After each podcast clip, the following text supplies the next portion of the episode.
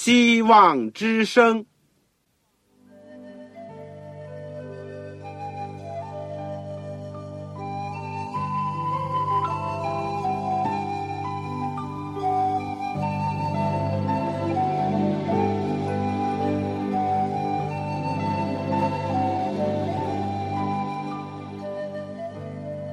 各位听众朋友，各位弟兄姐妹，欢迎您收听信徒培训这个节目。教会的兴旺，不单表现为人数众多，更要求教友的素质好。为了使教会真正达到人丁兴旺，又灵性健壮，希望之声特别为广大的信徒制作了信徒培训这个节目，满足主内同工同道的需要。信徒培训由黄牧师主讲，将有多种课程推出，欢迎弟兄姐妹们踊跃参加。下面我们就把节目时间交给黄牧师。各位亲爱的弟兄姐妹，组内的同工同道，很高兴今天能够借着空中的电波，我们又在一起了。我们谢谢主对我们的带领，也让我们有机会一起学习主的话语。我特别感谢你收听我们希望之声信徒培训这个节目。这个阶段我们都是学习保罗的书信，我们学完了加拉太书、罗马书，我们现在在学保罗的早期书信——帖撒罗尼迦前书和后书。我们上一次呢学习了帖撒罗尼迦前书的这个第三、第四章，我们今天呢要学习第五章。这个，请大家能够预先每一次呢要预习。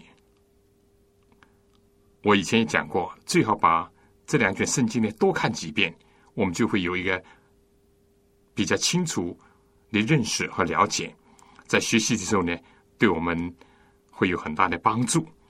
我想今天我要跟大家讲的，就是说《帖撒论家前书》第五章，就讲到。警醒后主复临，警醒等候主的复临，以及呢，讲到一个等候主复临的基督徒和教会这样一个主题。好，在我们学习之前，让我们一起祷告。亲爱的主耶稣基督，爱我们的天父，我们谢谢你创造我们，也为我们设立了救赎的计划。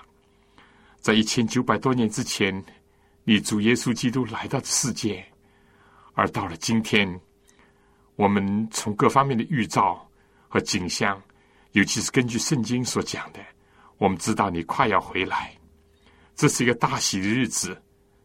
主啊，但求你能够帮助我们，时常能够警醒等待主你的回来，而且要在你回来之前，做好我们所当做的工作。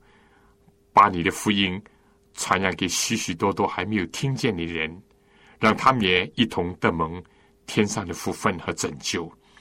主恩待我们，使我们在学习圣经的时候，能够知道从帖撒罗尼迦教会的信徒和教会的经历当中得着光照，得着启示，得着训诲。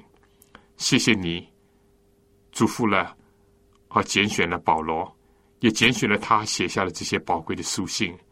我们今天领受你这圣经话语的时候，愿圣灵与我们每个人同在。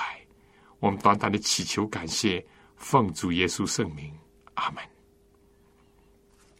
好，这个我们今天呢学习《天上人家前书》第五章。啊，有圣经请打开。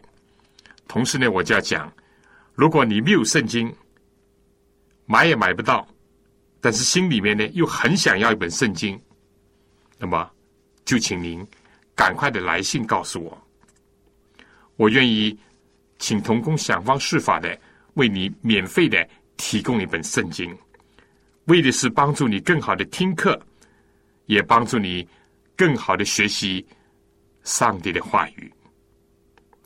来信呢，要记住我的通信地址：香港邮政总局信箱三零零九号。三零零九号，或者是七六零零号，请您写“望潮收”，望就是希望的望，潮水的潮。信封上呢，当然写清楚你自己的姓名、回邮地址和邮编的号码。如果传真对你是方便的话呢，你可以用我们的传真服务。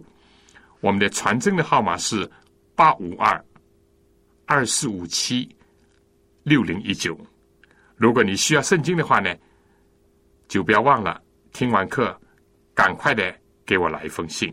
好，我们从圣经的《帖撒罗尼迦前书》第五章第一节开始，弟兄们，论到。时候日期不用写信给你们，因为你们自己明明晓得，主的日子来到，好像夜间的贼一样。人正说平安稳妥的时候，灾祸豁然临到他们，如同惨难临到怀胎的妇人一样，他们绝不能逃脱。这是对那些不幸的人、对恶人讲的。那么主来日子呢，就好像夜间的贼一样。因为他们毫无准备，他们也根本不指望主的再来。至于基督福临对他们这样的出其不然呢，使得他们受到损失的这种光景呢，当然是可以想象得到的。但是不要误解说，耶稣是像贼一样。在比喻的时候呢，我曾经呃告诉过大家。对于凡不警醒预备人来讲，基督福临对他们是有损无益的。这一点呢，要分清楚。但对光明之子，却不是这样。耶稣对他们来，只是一个欢喜快乐的日子。在这里，保罗呢，又用了另外一个比喻，就说好像惨难临到怀胎的妇人一样。生产呢，我们说是有一定的时期，所谓古语讲“十月怀胎，一朝就分娩”。现在根据近代的科学呢，我们说可以算出这个预产期。虽然我们说也不一定是完全正确的，有的时候会提前一点啦，有的时候会拖迟一点。那么在古代呢，什么时候孩子要出生呢？可以说是有的时候预期不到的。尤其是为这个难产，或者是有早产的情况呢发生，更加是像这比喻所讲的了。那么这个世界和许多人呢，目前也是这样，有恃无恐，自以为非常的安全，极其有保障，根本不需要上帝，更加不相信有耶稣再来这回事情。就好像洪水降临到世界之前。挪亚时代的人一样，他们认为自己是万无一失的，所以什么洪水来临的说法呢，是不值得一信的，甚至认为是危言耸听。基督复临来到的时候呢，对许多人讲也是这样。我们说，在古罗马彭贝城被火山吞灭之前呢，也有人以为非常的安全，但突然灾难就来到了。在近代，日本偷袭。美国的珍珠港的海军基地的时候呢，又是另外一个生动的一个事例。当事人呢，一点都没有戒备，以为非常的安全，而且是度假。结果祸从天来，美国的舰队受到致命的打击。根本原因呢，其中之一就是说自以为安全。这个本世纪初的时候，这个铁达尼号呢，也是如此。当时认为是最大的一个航船，尤其是首航，哎呀，好像是海中的一个堡垒那样，这么坚固，这么豪华。哼，谁知道第一次首航就被冰山所撞沉？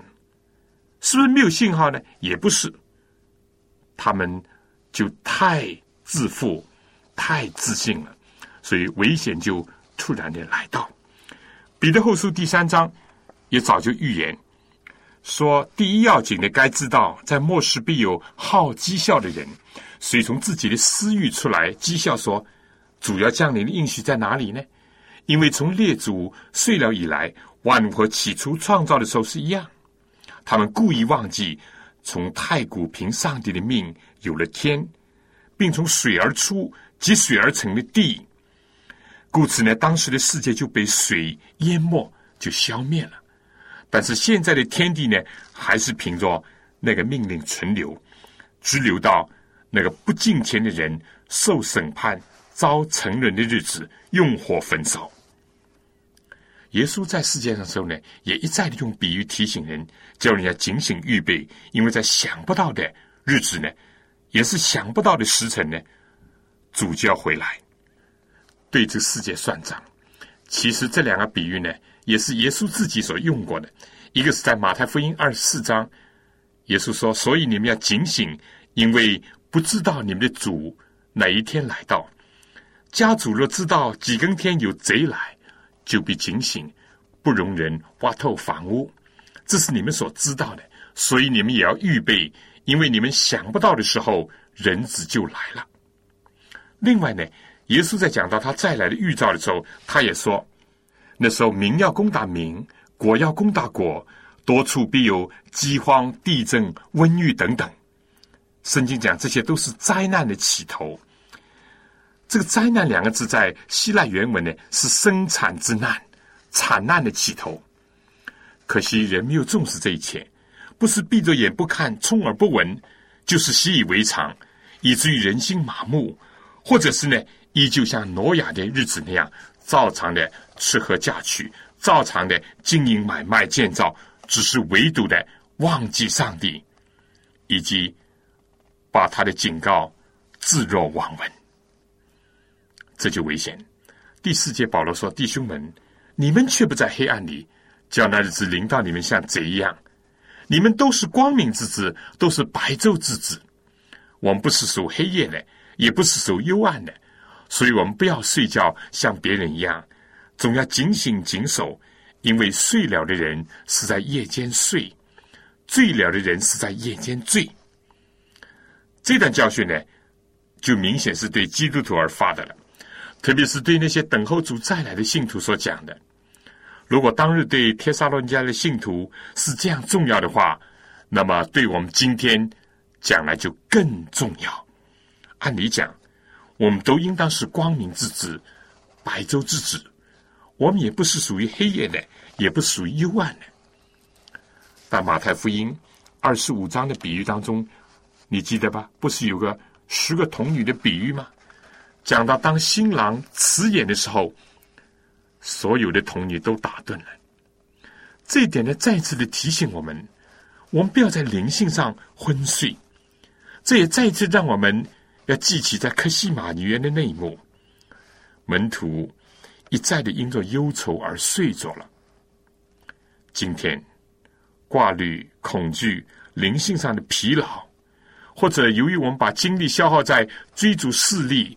或者热衷于啊追求这个世界上的名利地位，或者是说至少把上帝的国和上帝的义以外的事情，以致我们精疲力竭，或者是我们受到了世界最深梦死之人的影响，我们都有可能会打盹，或者是沉睡，结果就同样。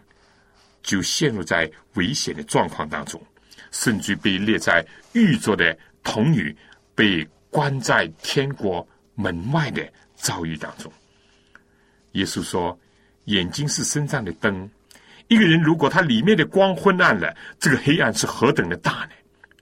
保罗在以弗所书第五章第八节讲到：“从前你们是暗昧的，但如今在主里面是光明的，行事为人。”当向光明的子女，光明所结的果子，就是一切的良善、公义、诚实。我们说，整段的以弗所书第五章，从第八到二十一节，都给了我们很多好的教训，请你仔细去念一念。天撒论家前书第五章第八到十一节呢，就讲到：但我们既然是属乎白昼呢，就应当谨守，把性和爱。当着护心镜遮胸，把得救的盼望当做头盔戴上，因为上帝不是预定我们受刑，乃是预定我们接着我们的主耶稣基督的救。他替我们死，叫我们无论醒着睡着，都与他同活。所以你们该彼此劝慰，互相建立，正如你们素常所行的。保罗在这里呢，似乎再一次以基督的精兵的形象来勉励弟兄姐妹。基督徒既然是白昼之子，保罗在这里说，军大要谨守。这个字在原文的含义呢，就是清醒。没有喝醉的，有节制的，是严肃的、庄重的、认真的，有理智的、清醒的。这是一个当兵的人，尤其是做警卫人所必须要有的。不论是面对着司令官要来检阅，或者是等候着敌人前来请戏，都要保持这种警醒的状态，同时也要预备，把信心和爱心。当做护心镜遮胸，因为耶稣怎么讲？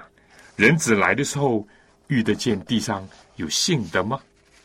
耶稣又讲，主因不发的事真多，所以许多人的爱心就渐渐的冷淡了。失去信心和爱心，正是耶稣再来之前的一个通病。所以这里保罗就特别的劝勉我们：，我们应当把信心和爱心当做一个护心镜来遮胸。我们以前讲过，心脏是除了头脑以外最最重要的器官。我们千万不要被怀疑、不信、被爱世界，或者是恨恶别人，或者是厌烦负责任的这个心所缠累，以至于我们的心灵呢失去了保护，被撒旦的利剑，或者是被他的长矛所刺透。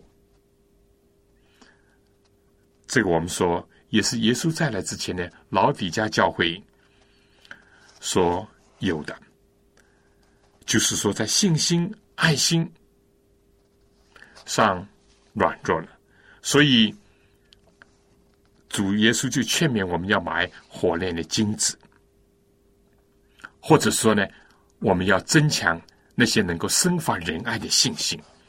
启示录一再的讲到，圣徒的信心和忍耐就在此。圣徒的爱呢，就帮助他们能够忍受基督复临之前所必须要经历的许多的患难和劳苦。这个下面呢，保罗又把得救的盼望呢当做头盔，这是保护我们头脑的一个最好的方法。一个人有得救的盼望，这就驱除了我们在这末世。所必定会有的许许多多失望的经历，或者是撒旦的种种的试探和引诱呢？我们因为有盼望，我们就能够得胜。第九节就进一步的加强了这个意思：上帝不是预定我们受刑，而是预定我们接着我们的主耶稣基督得救。有预定吗，弟兄姐妹？有的，就是这个预定。凡是靠着主耶稣基督的人都能够得救。一个人如果是一直被一种消极的、可怕的、恐怖的思想所压制的话，他一定是胆怯、软弱的、没有力量的。但是一个大有盼望的人呢，他就是一个积极的、喜乐的、勇敢的。我们应当确知，什么时候我们是在主里面，我们是听从主的吩咐去做，行他所喜悦的事情，我们是得救的。这就是上帝所命定的。第十节，这是一个非常宝贵的一种属灵的经验，因为圣经讲到耶稣替我们死，叫我们无论是醒着睡着，都与他同活。一旦我们愿意接受主耶稣基督，相信主耶稣基督，跟从主耶稣基督，并且一直的忠心的在他里面，上帝。就让我们开始在这世界上享受永生了，而我们呢，也一定会感觉到，我们已经在主里面。那么，不论是生是死，是平时醒着，或是在晚间睡着，我们都是与主同活。这段主要的意思呢，就是告诉我们怎么样去经历与主同死同活，而且在重生以后呢，要不断的警醒，尤其是在等候。主耶稣基督再来的这样的一种事情面前呢，必须要时刻准备自己，而且要帮助别人。好，请你看第十二到十四节，提到了帖撒论家信徒由于不能很好的理解基督福音的道理，以及不能正确的对待和做出这个合适的反应，以致出现了一些其他的问题。其中有一问题呢，似乎是不服从管教。保罗说：“弟兄们，我们劝你们敬重那在你们中间劳苦的人，就在主里面治理你们，劝诫你们，又因他们所做的工，用爱心格外的尊重他们。我们说要防止在基督福临的之前呢，出现无政府主义的状态，也应当在主里面呢。”我们说有服权柄的一种表现，但更积极的说呢，就是要敬重，以及用加倍的爱心去尊重那些劳苦的，在主里面治理和劝诫信徒的主的仆人和使女。一方面呢，保罗说，我们又劝弟兄们要警戒不守规矩的人，勉励灰心的人，扶助软弱的人。这是在教会的弟兄姐妹当中。所要完成的另外一方面的工作，弟兄姐妹同工同道，在你那里有软弱的人，有灰心的人，有不守规矩人吗？听一听这个劝告，要勉励他们，要辅助他们，有的也必须要警戒他们。最后第四点呢，要向众人忍耐。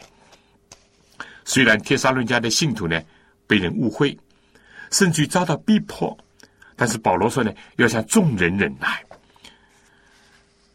这个不容易做的，但是求主帮助我们，哪怕是对着非信徒，对着一般还没有认识主的人，我们更加要显出忍耐来。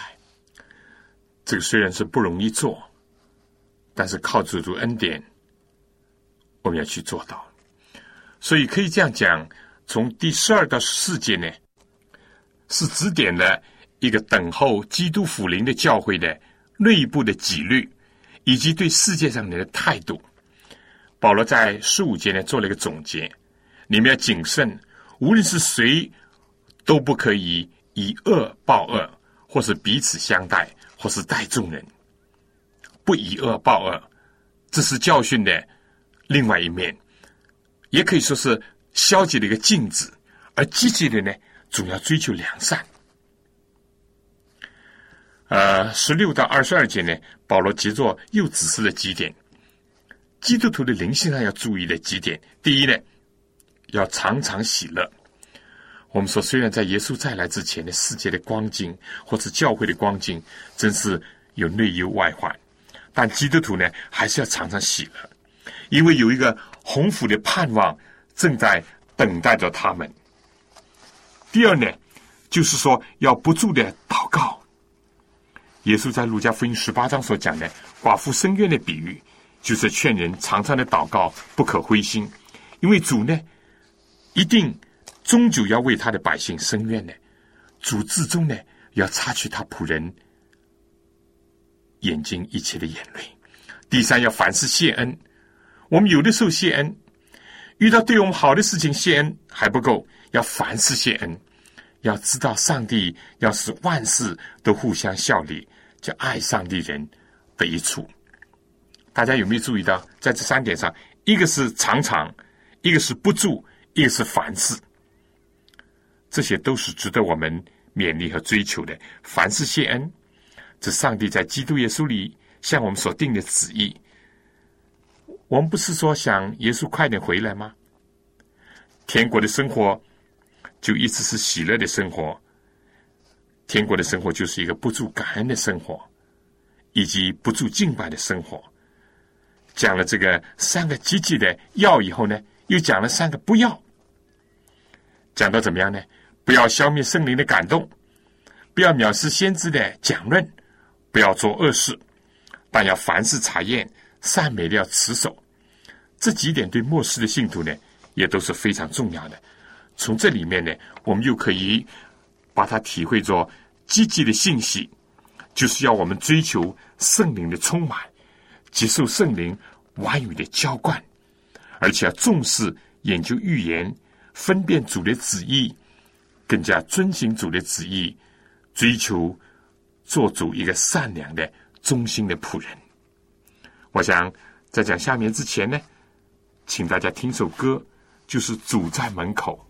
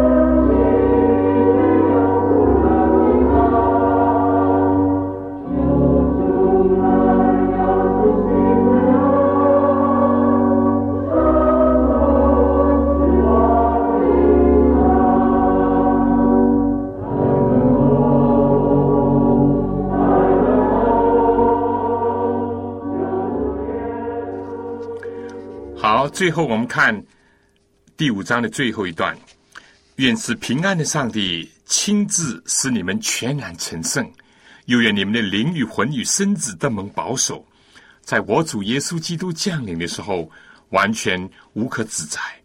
那招你们本是信士的，他必成就这事。这里面呢，向我们提出了一个全备的救恩，以及全然成圣的道理。我们最终的得救将会是灵魂体完全的更新，我们所要达到的成圣也是各个方面的。但所有这些的依据呢，是上帝的信使，他必定会成就这事情。上帝亲自会为我们成全，使我们全然成圣。在主降临的时候，我们可以无可自在。我们说标准是高的，要求也是严的。但是我们的中心呢，不要看自己，不要看别人，应当转移到主耶稣基督身上，要靠着主，转移到握住主的应许，而不是依靠自己，不是靠自己的能力。最后结尾的时候，保罗说：“请弟兄们为我们祷告，与众弟兄亲嘴问安，勿要圣洁。我指着主嘱咐你们，要把这信念给众弟兄听。”愿我主耶稣基督的恩常与你们同在。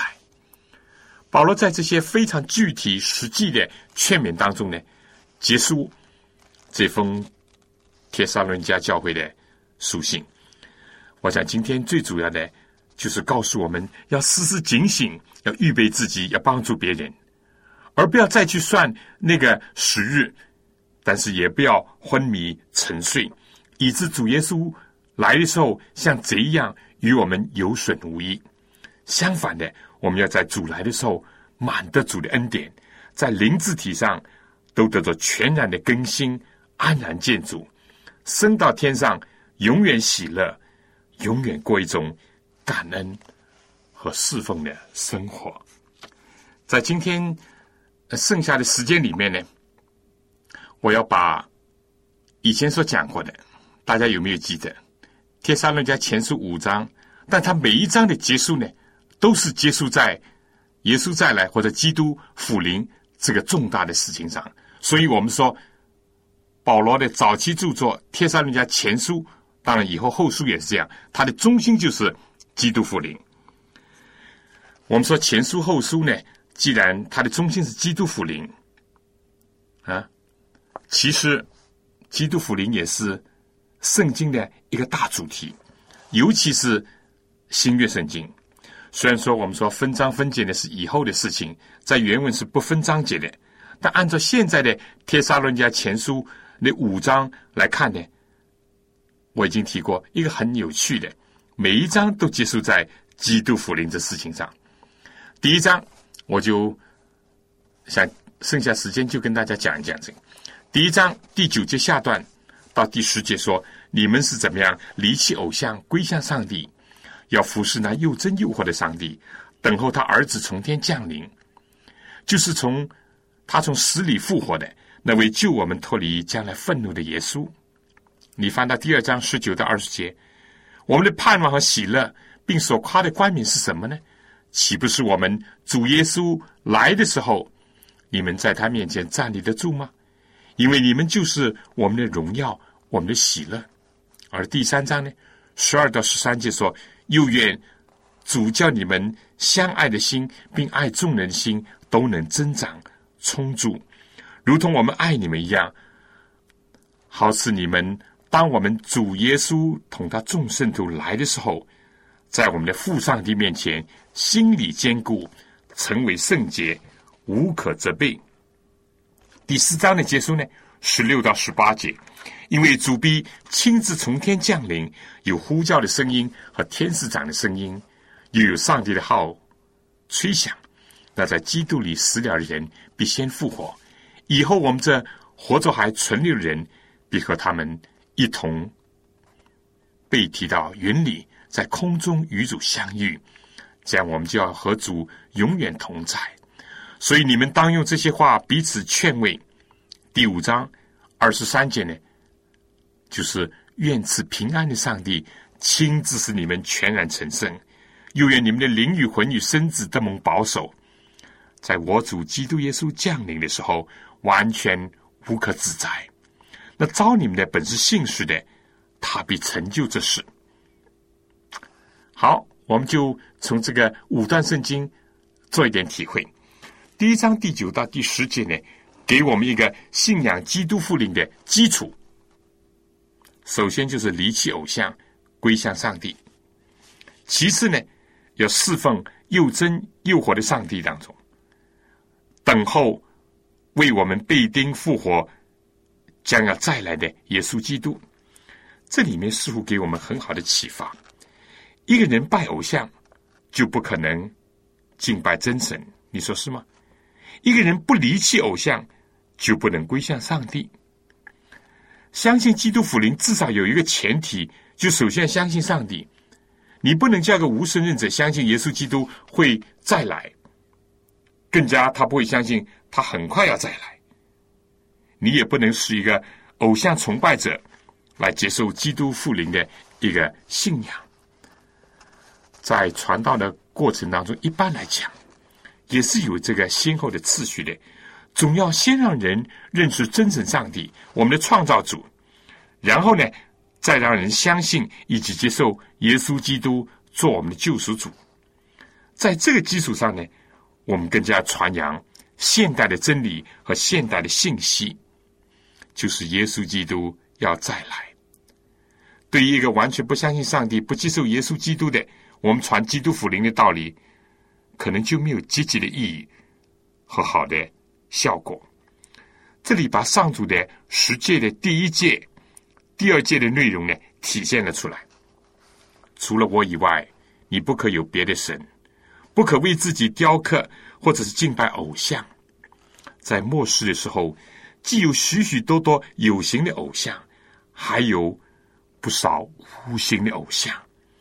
既有带着宗教含义的偶像，也有许多人心目当中的偶像，什么球星、明星、影星，所有这些都要除去。真和假，死和活，是不能共存的。人要真，就要披机甲；人要活，就应当离弃死亡。第二点呢，在这里也同样启示我们：一个人如果不明白耶稣降生的一个意义，不知道耶稣为了什么为我们定死，也不接受耶稣的基督的复活，那么对他传扬基督福临也是没有多大意义的，同样也不会有好的效果。我们说，耶稣基督是我们整个信仰的基础，是福音的核心。但在这基础上呢，有一个一个阶梯。基督福临是极其重要的信息，也是救赎计划完成以及最后的辉煌的一件事情。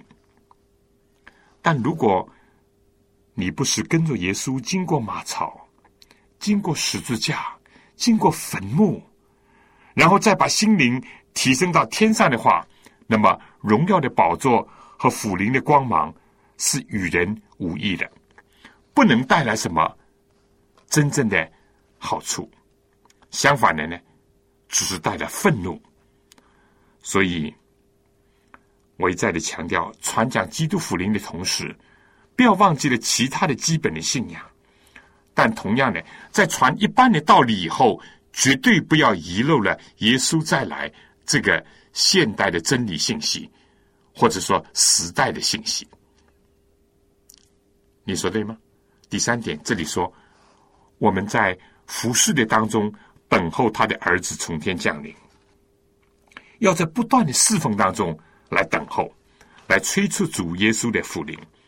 而不要在无所事事，或者在消极厌世，不是唯有在不断的服侍主、服务人群当中，这才是正确的等候基督复临的方式。帖撒罗尼迦的信徒有一部分人在这方面是有亏缺的，或者是至少是误解了基督复临的道理，或者是有少数人甚至于曲解了基督复临的教义。我们千万呢不要重蹈他们的覆辙。而第二段呢，我想提出这样的意思：在耶稣基督再来的时候呢，要站立得住。不论是传道人所做的功夫，或者信徒自己灵性上的工程和品格的工程，都要能够站立得住。对当时的天沙人的教会，以及那些新近离开异教。归向真神上帝的人来说呢，当时撒旦呢兴起了逼迫的风云，怎么样能够在反对的风暴当中仍然能够站立得住呢？如何在当时一个繁华的大都市，所有的世俗的影响和引诱当中站立得住呢？历代以来，我们说都有逼迫或者有引诱的之风。或者是异教之风来吹袭，但在世界的末了，基督复临之前，这些会越演越烈。在巴莫海岛的先知约翰看到，当耶稣再来的时候，天就挪移，好像书卷被卷起来，山岭海岛都要被挪移离开本位，地上的君王、臣宰、将军、富户、壮士和一切为奴的、自主的。都藏在山洞和岩石的血里面，向山和岩石说：“倒在我们身上吧，把我们藏起来，躲避做宝座者的面目和羔羊的愤怒，因为他们愤怒的大日到了，谁能站得住呢？这是一个重大的问题。”紧接着第一章的信息是：必须要离弃偶像，归向上帝。而且要在侍奉又真又活的上帝当中等候，为我们受死复活、即将再来的耶稣，这样呢，才能够在主愤怒的大日得以逃避，而且能站立得住。你记得诗篇第一篇怎么样说？那里讲恶人要像糠秕被风吹散，因此呢，当审判的时候，恶人必站立不住。罪人在义人的会中也是如此，但是那些不从恶人的计谋，不占罪人的道路，不做亵慢人的座位，为喜爱耶华律法昼夜思想的人呢？他们是有福的。他们要像一棵树栽在溪水旁，按时候结果子，叶子呢也不枯干。凡他所做的，尽都顺利。耶稣又怎么讲站得住的问题呢？他说：“凡听见我的话就去行的，好比一个聪明人，把房子盖在磐石上，雨淋、水冲、风吹，创造那房子，房子总不倒塌，因为根基立在磐石上。凡听见我这话不去行的，好比一个无知的人。”把房屋盖在沙土上，雨淋风吹，水冲，创造了房子，房子就倒塌了，并且倒塌的很大。同样，就有诗篇十五篇又讲：耶和华，谁能寄居你的帐幕？谁能住在你的圣山呢？就是行为正直、做事公义、心里说实话的人。他不以石头残绑人，不恶待朋友。也不水火毁谤邻里，他眼中藐视匪类，却尊重那敬畏耶和华的人。他发了誓，虽然自己吃亏，也不更改。他不放在取利，不受贿赂，以害无辜。行这些事的人，必永不动摇。而诗篇二四篇又讲：谁能登耶和华的山？谁能站在他的圣所呢？就是守节、心清、不向虚妄、起誓不怀诡诈的人。诗篇十六篇又讲：“我将耶和华常摆在我面前，因他在我右边，我便不止摇动。”总之呢，唯有信主耶稣基督、听从主耶稣基督、照着主耶稣基督的话去遵行的人，才能站立得住。但对于传道人讲，我还要加上一点：凡是传主耶稣基督纯正的道理、全备的福音的，这样他的工程呢，就在考验的日子能够站立得住，在主耶稣再来的时候得以存留。呃，在讲第三段之前呢，我想请大家听首歌《蒙召赴宴》。我们有没有穿上礼服？我们有没有准备好？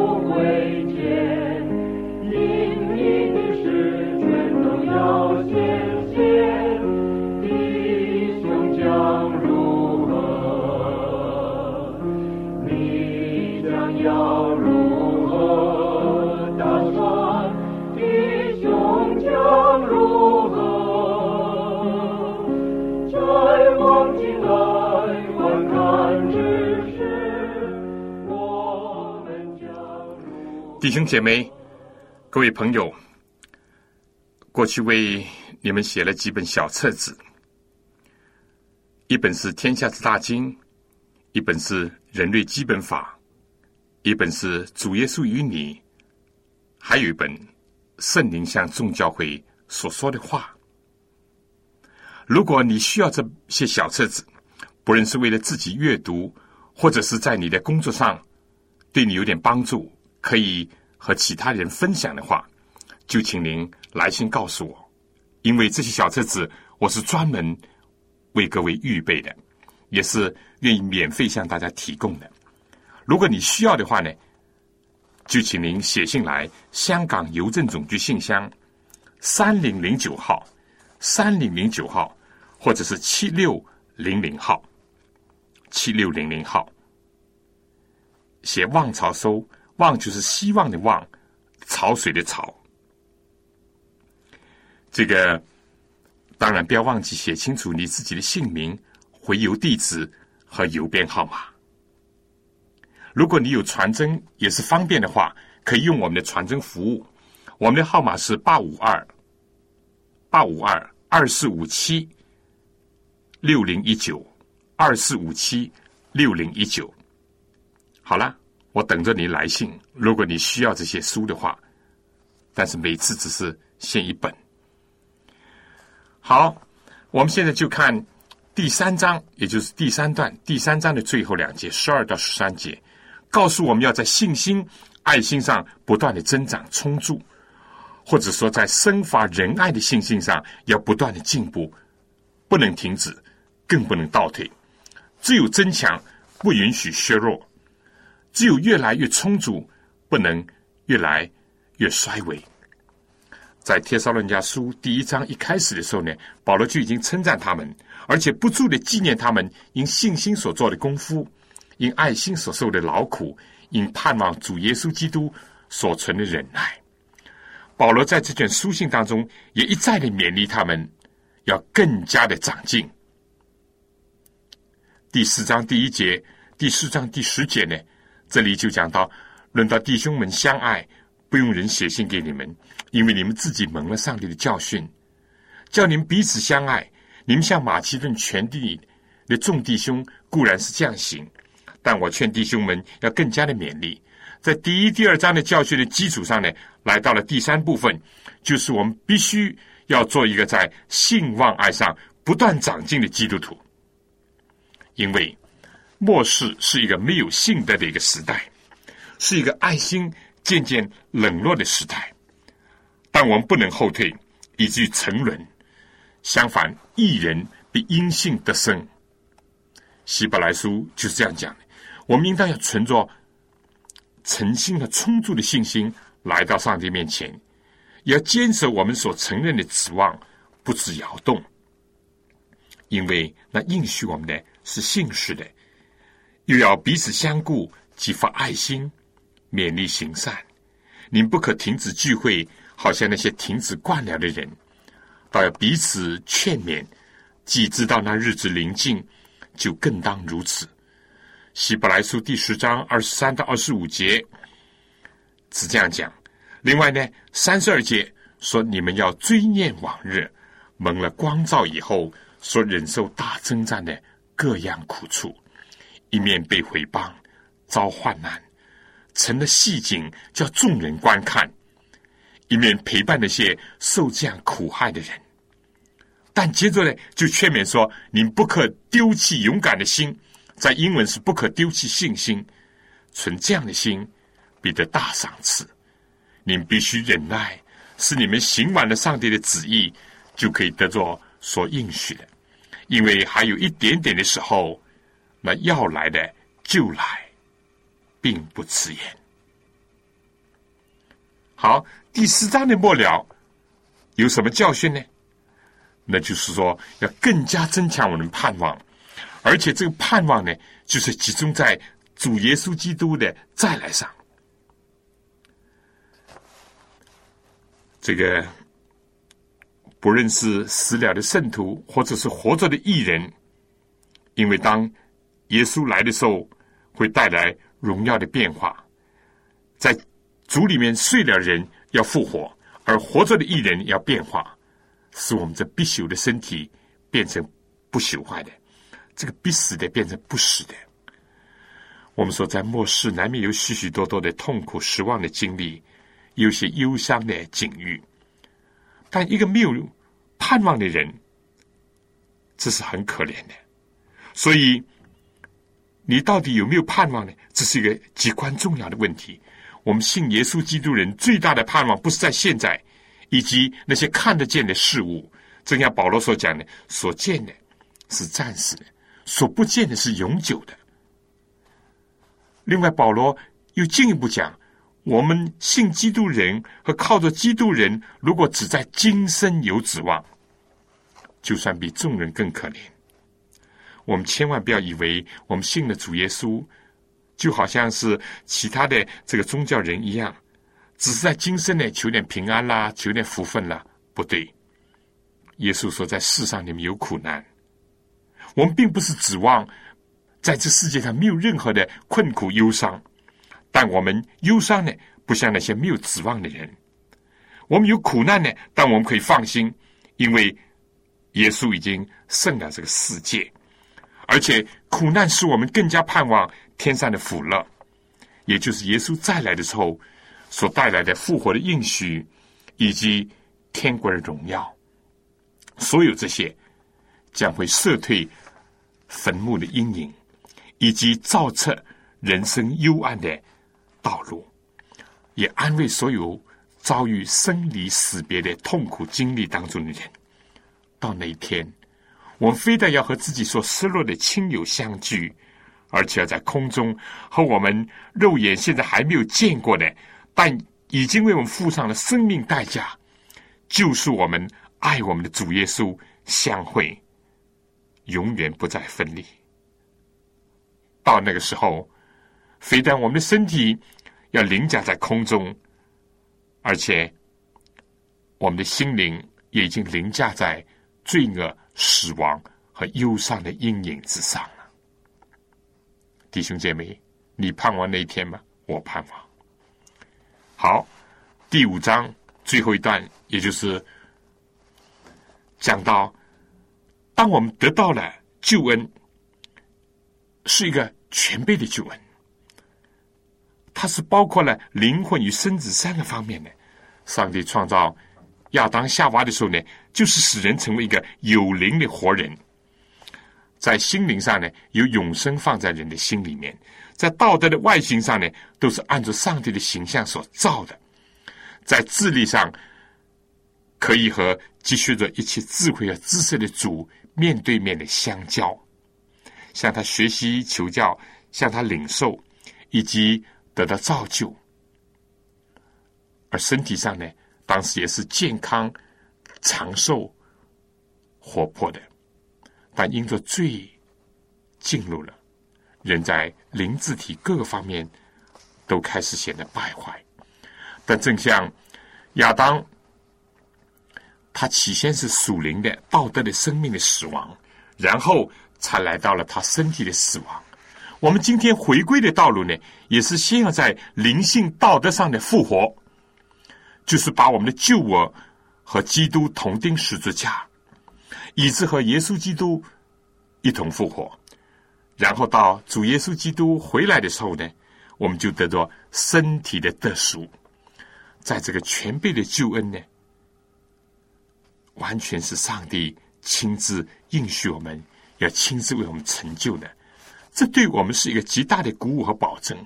我们人都是脆弱的，但上帝是刚强的。我们人是失信的，但主是信实的。我们人自己没有办法成就救赎我们的这个事情，但上帝在基督耶稣里面已经为我们成就了。我们是在他里面基督耶稣基督的意义，以及他加给我们的力量，去寻求上帝的国和上帝的意义。到他复临的时候，我们就可以成为完全无可指摘的。这段教训特别对我们幕后充满了各种各样的败坏，又充满了末日危险的时代当中生存的基督徒讲来，是极大的安慰、鼓励和挑战。这段教训和启示录第七章十四章所讲的十四万四千人呢特别有关，因为这十四万四千人呢正是没有瑕疵的，不是靠着自己，而是靠着基督的。不是因为自己有能力，而是接受上帝能力的；不是自己能成就这样的事情，而是圣灵运行在我们里面来成就上帝美意的。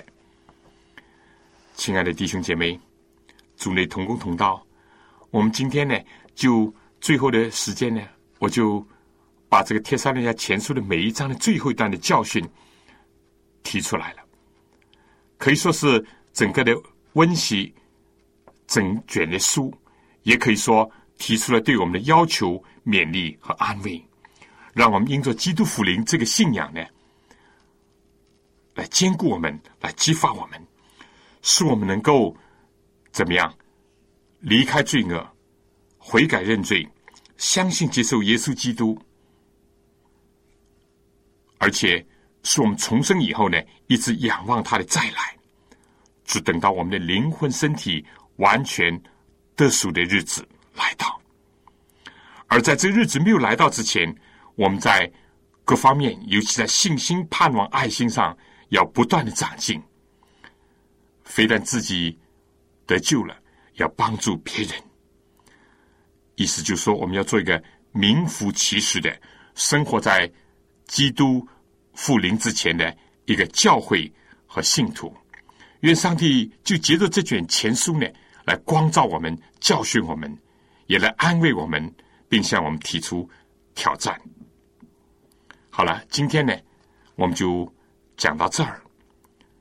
下一次呢，我们一起来领受这个帖撒罗尼迦的后书，来听这个教会基础。